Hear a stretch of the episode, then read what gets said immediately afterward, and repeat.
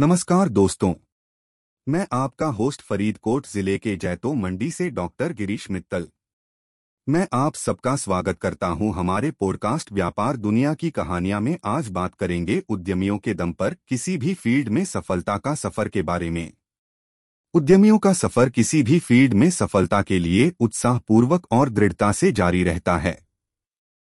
उद्यमियों के दम पर खड़े होना हर किसी के बस की बात नहीं होती है।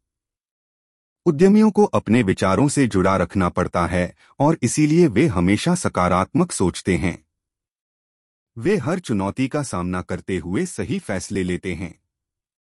उद्यमियों का सफ़र किसी भी फ़ील्ड में सफलता के लिए बहुत समय लगता है।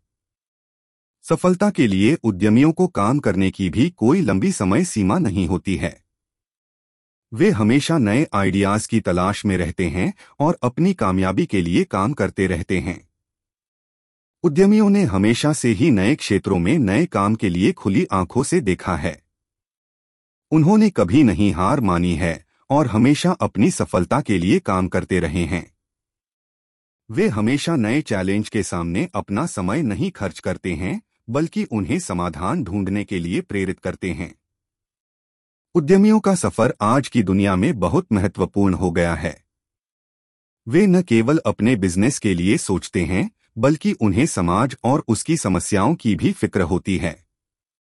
सकारात्मक सोच, सफलता और भरोसा उनको अन्यों के सामने आगे ले जाता है। उद्यमियों का सफ़र किसी भी फ़ील्ड में सफलता के लिए अत्यंत ज़रूरी है।